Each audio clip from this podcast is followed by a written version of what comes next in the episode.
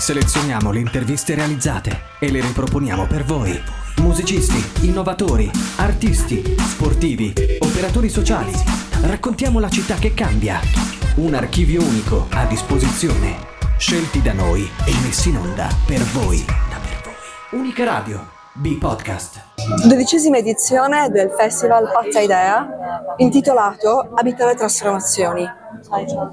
Siamo con lo scrittore John Ironmonger per parlare del suo ultimo lavoro. Benvenuto John. Nice to meet you. John, nonostante la IPCC ogni anno ci dica, ci racconti che in realtà il cambiamento climatico sta peggiorando, sono pochissime le storie e i racconti che appunto fanno a cui fare da retroscena il cambiamento climatico. Invece il tuo libro proprio parla di questo. Ci vuoi parlare un po' di questo aspetto?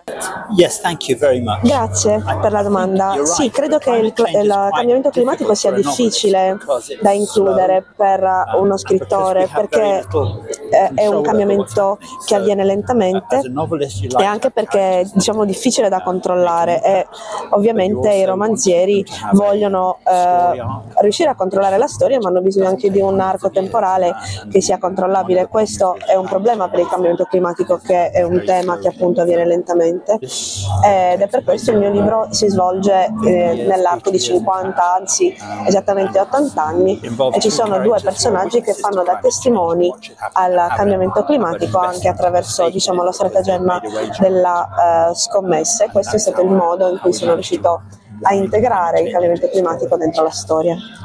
La storia è ambientata in un piccolissimo villaggio, St. Peter, in Cornovaglia. Perché la scelta della Cornovaglia? Come mai?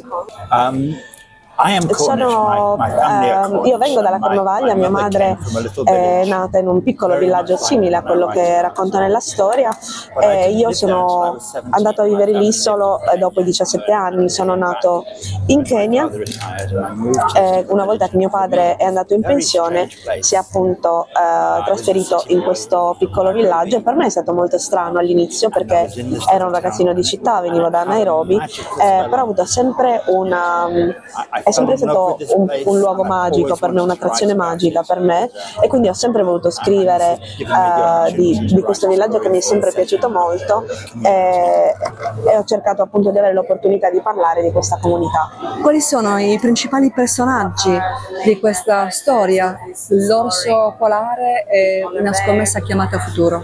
So there are the two principal characters. Ci sono due personaggi principali della storia che rappresentano due estremi di uno spettro, diciamo. Uno è giovane, studia le scienze del clima all'università, è un ragazzo appassionato, una testa calda ed è anche abbastanza arrabbiato, e dall'altra parte invece abbiamo un personaggio più anziano che è politico, che non crede al cambiamento climatico, comunque non si preoccupa. Vengono dallo stesso villaggio, e una sera al pub, dopo aver bevuto un po' troppo, fanno una scommessa che durerà 50 anni, ossia questa scommessa prevede che a seconda di quanto si innalzerà il livello del mare, uno vivrà e uno morirà, e questo è, diciamo, il motore della storia.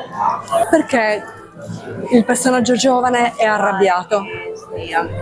Perché? Perché credo che la maggior parte dei giovani si renda conto che il governo non sta facendo niente per il cambiamento climatico, sono abbastanza intelligenti, abbastanza svegli da vedere che cosa sta succedendo, sanno leggere i grafici, sanno unire i puntini, e non riescono a capire perché il mondo invece è indifferente a questo problema.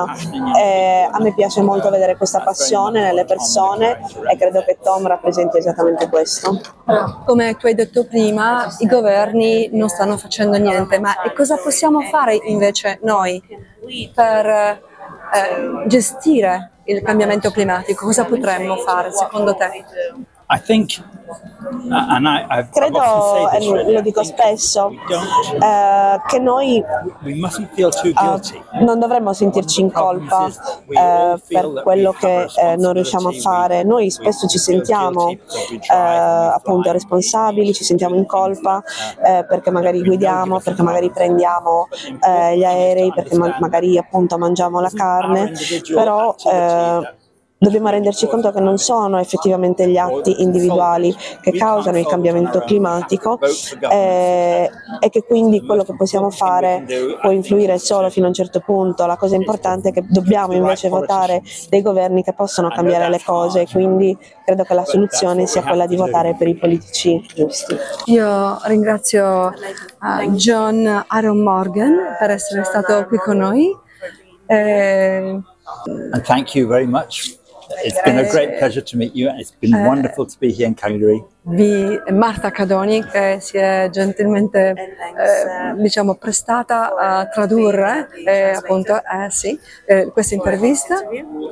Vi ricordo che potete ascoltare questa e tante altre interviste sul sito di UnicaRadio.it, Spotify e Google Podcast. A presto! Noi selezioniamo le interviste e le riproponiamo per voi. Riascoltale su unicaradio.it o scaricale. Unica Radio. Portala sempre con te.